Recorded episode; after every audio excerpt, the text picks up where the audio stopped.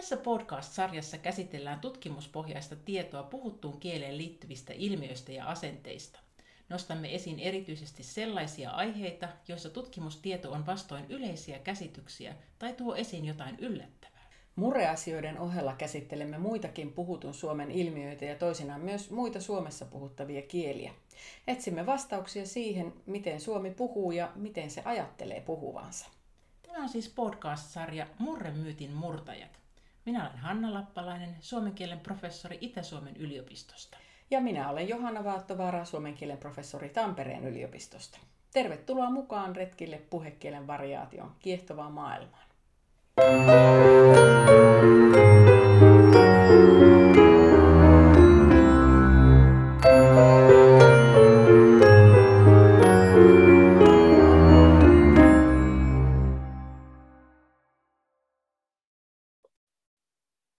Murteet eivät elä vain puhuttuna, vaan myös niiden kirjoittamisella on pitkä historia.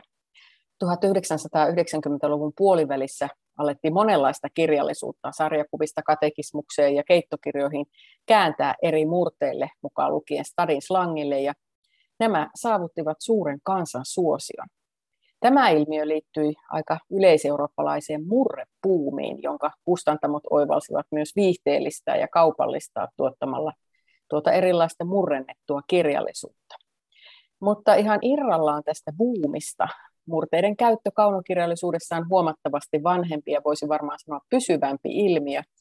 Murretta on vähintäänkin kaunokirjallisuuden dialogeissa käytetty suomalaisessa kirjallisuudessakin kautta aikojen, vaikka murteiden käytön suosio ei olekaan tässä ollut kautta aikaan aivan tasaista.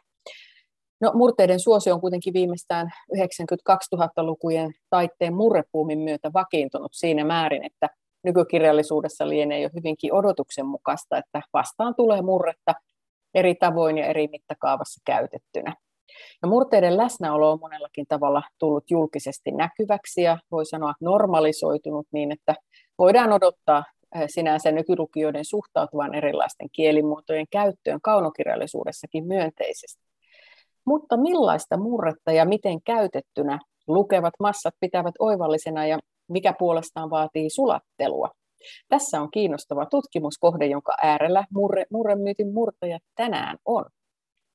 Eli tässä jaksossa keskustellaan murteella kirjoittamisesta peräpohjalaisen murteen kaunokirjallisen käytön näkökulmassa, jota siis lähestytään erityisesti lukijakunnan vastaanottamisen näkökulmasta. Ja aiheesta on kanssani keskustelemassa tästä opinnäytetyönsä tehnyt Laura Tammilehto, joka reilu vuosi sitten valmistui Tampereen yliopistosta maisteriksi ja on viime syksynä aloittanut väitöskirjatutkijana Tampereen yliopiston kielten tohtoriohjelmassa.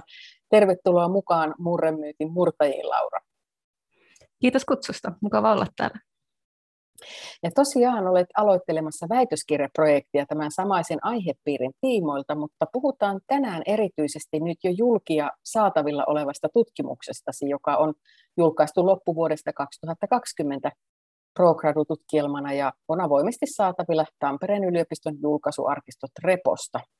Sinun tutkielmasi otsikko on Nyt tärväinty koko kirja, kaunokirjallisuudessa käytetyn murteen hahmottaminen ja koettu autenttisuus. Kertoisitko tähän alkuun lämmittelyksi, mitä tämä tutkimus karkeasti ottaen käsittelee ja miten päädyit tekemään tutkielman juuri tämän aiheen ja tämän murteen parissa? No joo, eli tutkin tosiaan tuossa Progradussa kaunokirjallisuudessa käytettyä peräpohjalaista murretta nimenomaan lukijoiden näkökulmasta. Ennen kaikkea keskityin kokemuksiin murteen autenttisuudesta, eli siis niin kuin siitä, millainen murre koetaan aidoksi murteeksi ja millainen puolestaan ei.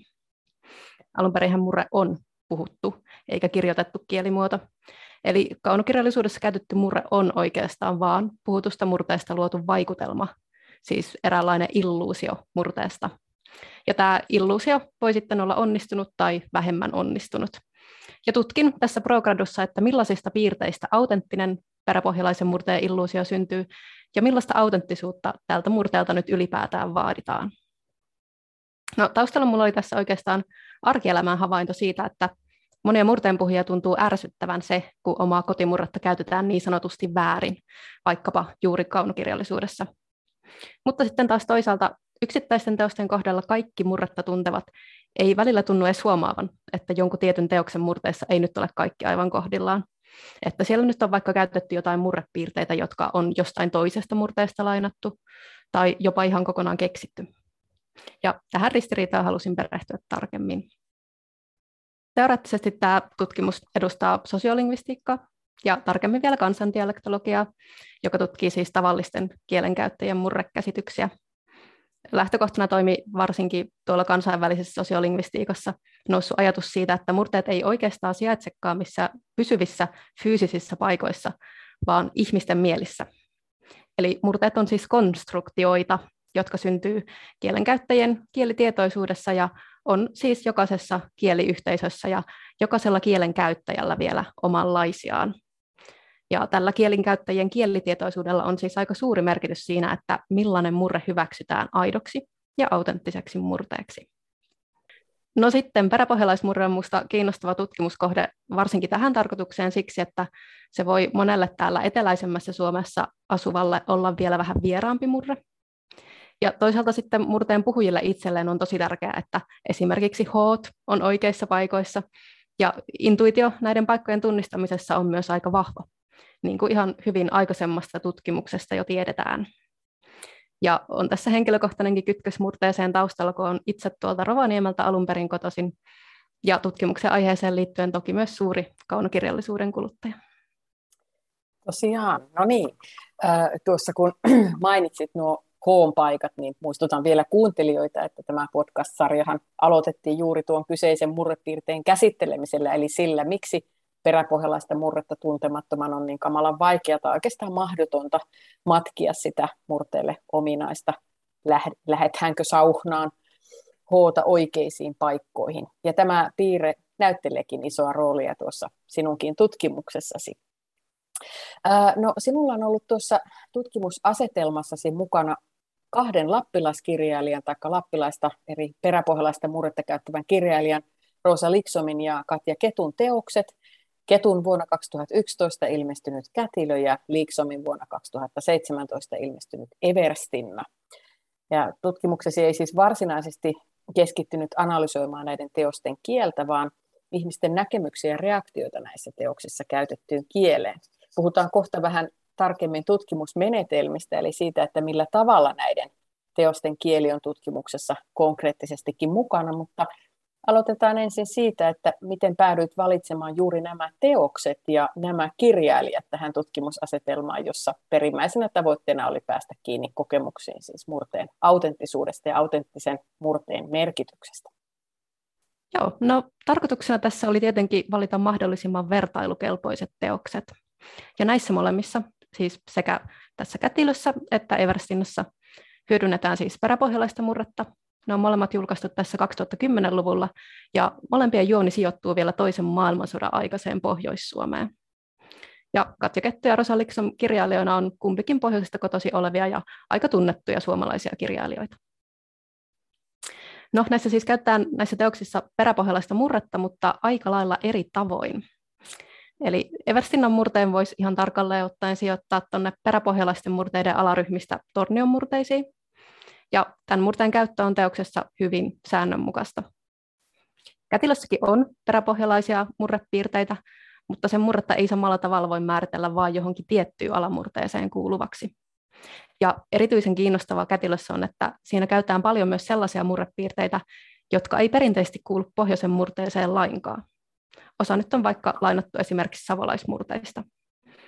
Ja siksi näiden erojen takia murteen vaikutelmat on Kätilössä ja Everstinnassa siis tosi erilaiset. Eli juuri näiden teosten kautta pääsi tosi hyvin käsiksi siihen, että mihin kielenkäyttäjien huomio kiinnittyy ja kuinka tarkasti eroja näiden murrepiirteiden käytössä nyt havainnoidaan. Tämä on tosi kiinnostavaa sitä taustaa vasten, mitä tiedetään, miten herkästi ihmiset yleensä reagoi kielellisiin autenttisuuteen noin niin kuin mu- muilla areenoilla.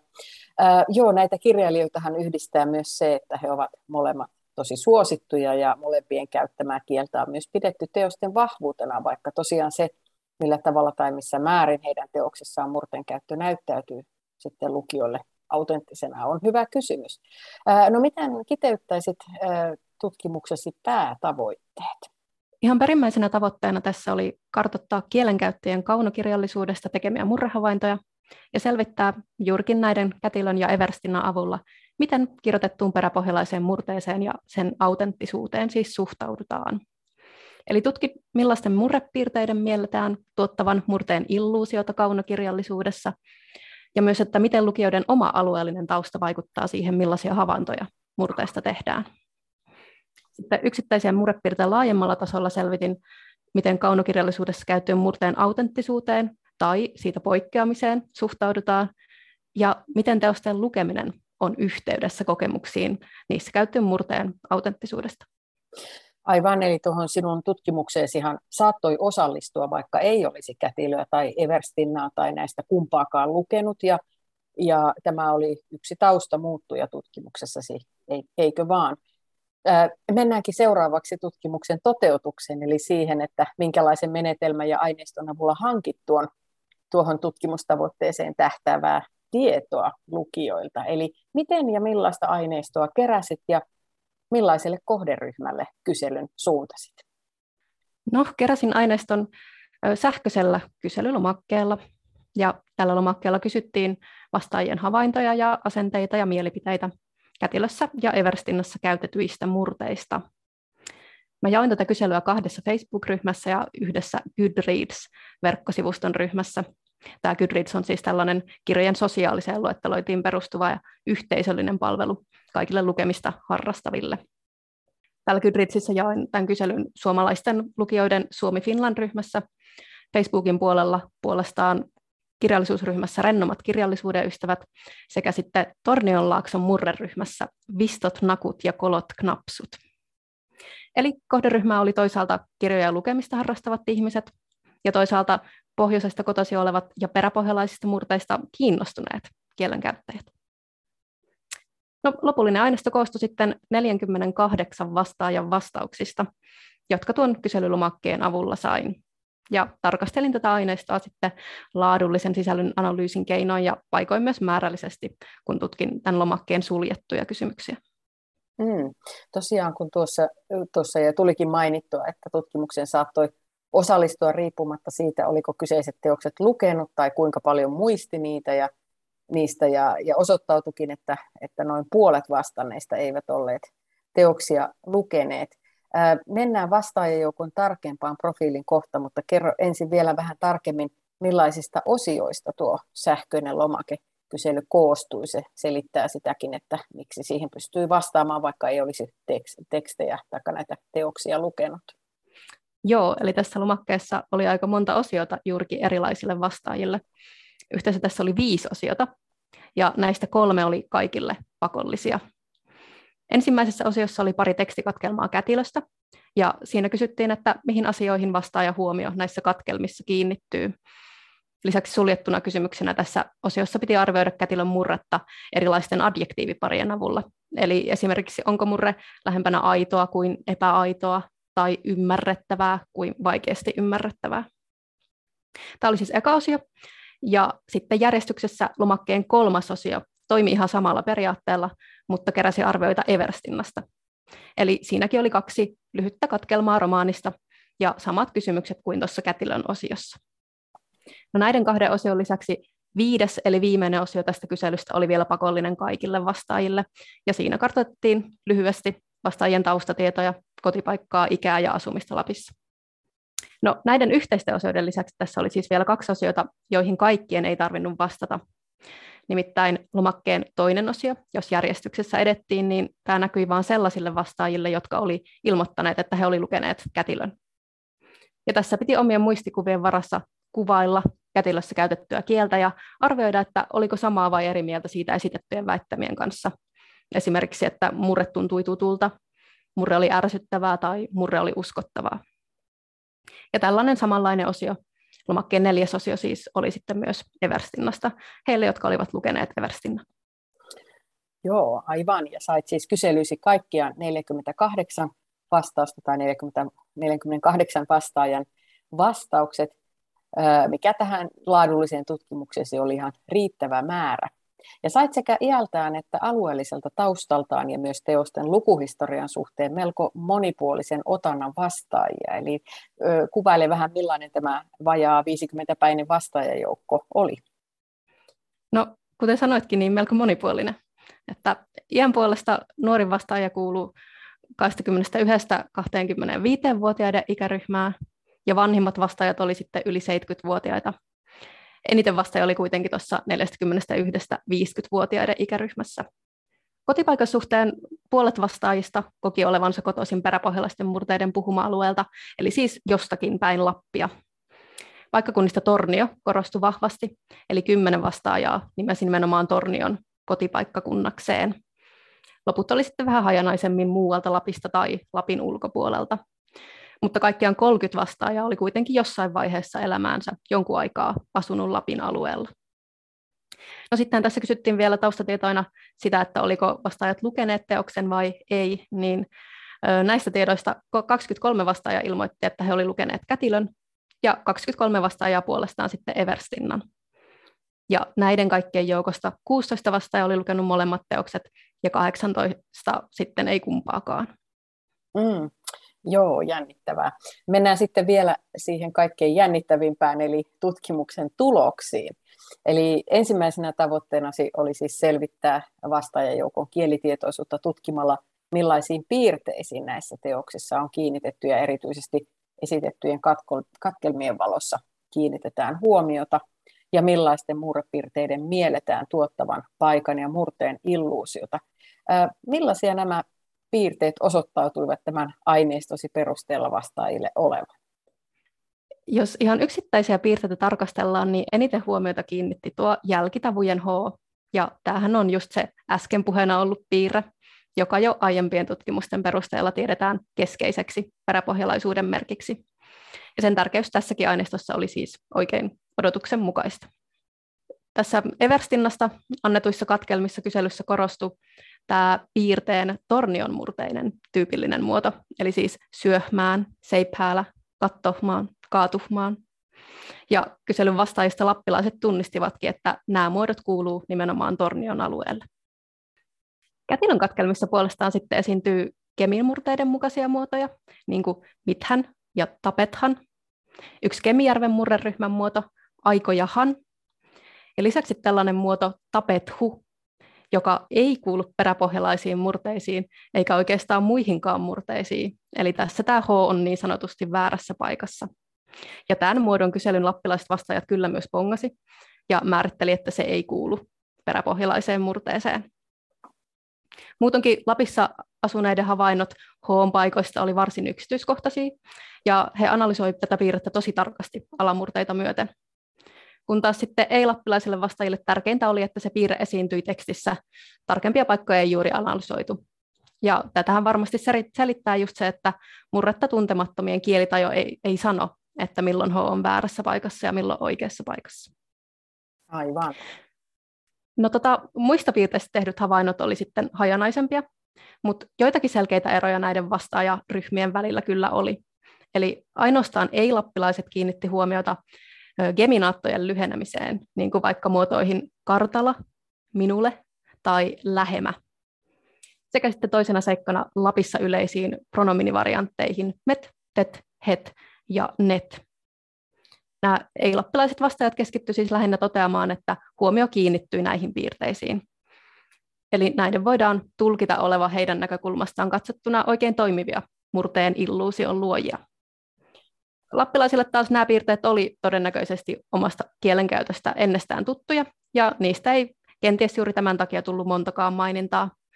Mutta näiden sijaan lappilaiset vastaajat huomasi kätilössä käytetyt muodot siula, eli siis sinulla, set, eli se, ja elä, eli älä. Näitä peräpohjallassa ei perinteisesti esiinny. Ja nämä tulkittiin selkeästi virheiksi, ja osa vastaajista sijoitti muotoja esimerkiksi Savoon, tai antoi vastauksissa näille korjausehdotuksia. Nämä piirteet siis vähensi murteen illuusion aitoutta lappilaisten silmissä, vaikka ei-lappilaiset ei näitä huomioineet. Hmm, niinpä. Eli tosiaan tuo alueellinen tausta tai tarkemmin ottaen vielä murteen tuntemus vaikutti siihen, että millaisia piirteitä näistä katkelmista nostettiin tai, tai jätettiin nostamatta esiin. No, muut tutkimuskysymyksesi keskittyivätkin sitten analysoimaan sitä, että miten näissä teoksissa käytetyn murteen autenttisuuteen tai siitä poikkeamiseen suhtaudutaan. Ja miten nämä tulokset sitten kiteyttäisit? Kiteytyksenä voisi sanoa, että Everstinnassa käytetyn murteen arvioitiin olevan autenttisempaa kuin kätilön murteen. Eli se tulkittiin ymmärrettävämmäksi, voimakkaammaksi, tutummaksi, aidommaksi ja miellyttävämmäksi. Ja nämä seikat yhdessä loivat kuvaa autenttisesta murteesta. Rosaliksumia kuvattiin muun muassa taitavaksi murteen käyttäjäksi. Mutta lukijoiden alueellinen tausta vaikuttaa vastauksiin paljon tässäkin tutkimuskysymyksessä. Eli ei-lappilaisille molempien teosten murrevaikutelma oli oikein onnistunut. Eli molempien teosten murteet määriteltiin sijoittuvan Pohjois-Suomeen, ja Everstinnan lisäksi myös kätilön murretta kuvattiin aidoksi ja uskottavaksi. Näistä vastauksista hahmottuu, että kun teosten tavoittelema peräpohjalainen murre ei ole yhtä tuttu, eikä murteeseen liity henkilökohtaisen kieliidentiteetin kannalta mitään tärkeitä kytköksiä, niin ei sen autenttisuudella asetetut kriteeritkään ole tiukkoja. Hmm. No, lappilaisille puolestaan tämä murre on tutumpi, mikä näkyy näissä kriteereissä. Eli edellä tulikin jo ilmi, että lappilaiset vastaajat etsi kätilön katkelmista virheitä ja korjasi niitä. Ihan pienikin poikkeaminen odotetusta murteesta voi heikentää autenttisuuden vaikutelmaa. Yhden vastaajan mukaan jo ensimmäinen H-virhe aiheuttaa sen, että koko lukukokemus on pilalla ja tarina alkaa tuntua valheelliselta. Everstinnan murteen nämä lappilaiset vastaajat sijoitti Tornionlaaksoon, eli murre tuntui tutulta ja miellyttävältä, kun taas kätilön murretta lappilaiset kuvaili esimerkiksi sekakieliseksi tai murteiden sekasotkuksi. Eli omaa murren mielikuvaa vastaava murre koettiin miellyttävänä ja aitona, mutta siitä poikkeava murre selkeästi ärsyttää ja häiritsee. Eräs vastaaja kuvasi murteiden sekoittamista jopa murteiden raiskaamiseksi. Mm, eli eräänlaisena päätuloksena tässä nyt hahmottuu, että autenttisen murteen käytön ideologia, eli ajatus siitä, että murteen pitää olla oikeanlaista, autenttiseksi tunnistettua murretta, niin on, on varsin vahva.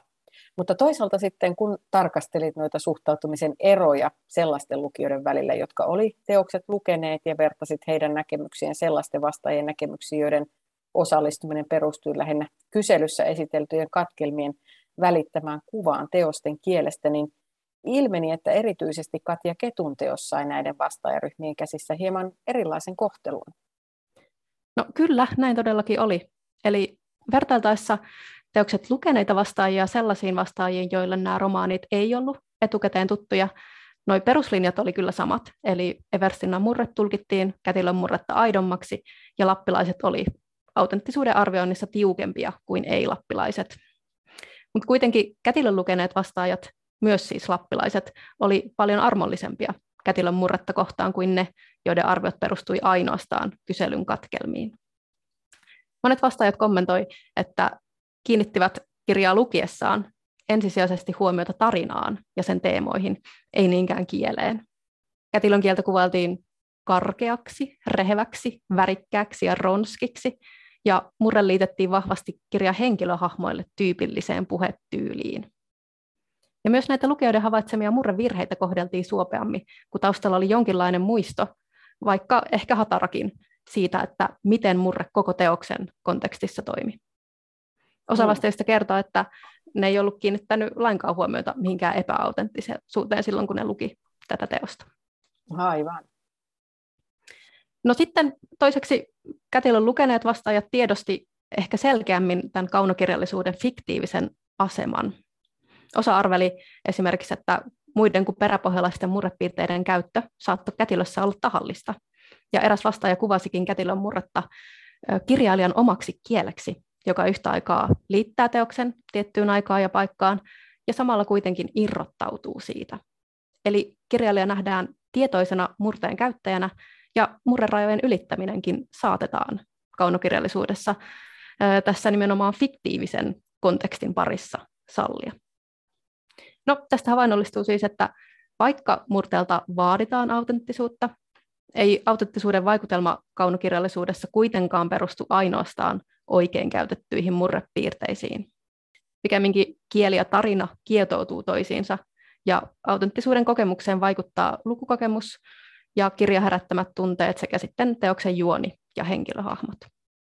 Hmm, mielenkiintoista. Tämä ei olekaan mikään ihan yksioikoinen asia.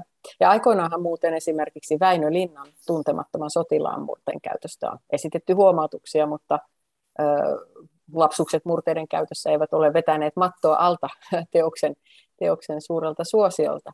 No aivan erityisesti tämä sinun ProGradu-tutkimuksesi, ja onko niin, että erityisesti juuri Katja Ketun teoksen vastaanoton pohjalta sinulle jäi kytemään kiinnostus perehtyä vielä tarkemmin murteen autenttisuuden ideologian ja murteen käytön dynaamisuuden väliseen jännitteeseen kaunokirjallisen murteen käytön kontekstissa.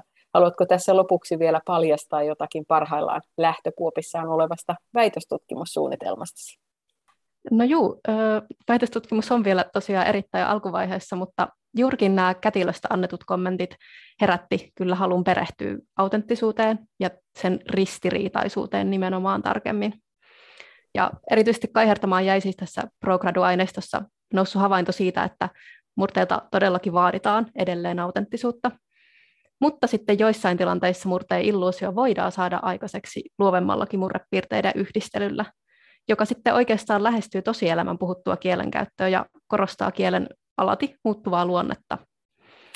No, samojen aiheiden parissa kyllä siis jatketaan tuolla väitöstutkimuksessakin, Suunnitelmana olisi perehtyä muihinkin katkeketun teoksiin kuin vain kätilöön ja vielä syventää kuvaa siitä, miten erilaiset kielenkäyttäjät suhtautuu murteiden yhdistelyyn ja mitä tämä suhtautuminen nyt oikeastaan meille kertoo autenttisuuden ideologiasta. Hienoa. Jäämme ki- ki- lämmin kiitos sinulle tästä vierailusta, Laura Tammilehto. Me jäämme mielenkiinnolla odottamaan jatkotutkimuksia tästä, tästä aihepiiristä.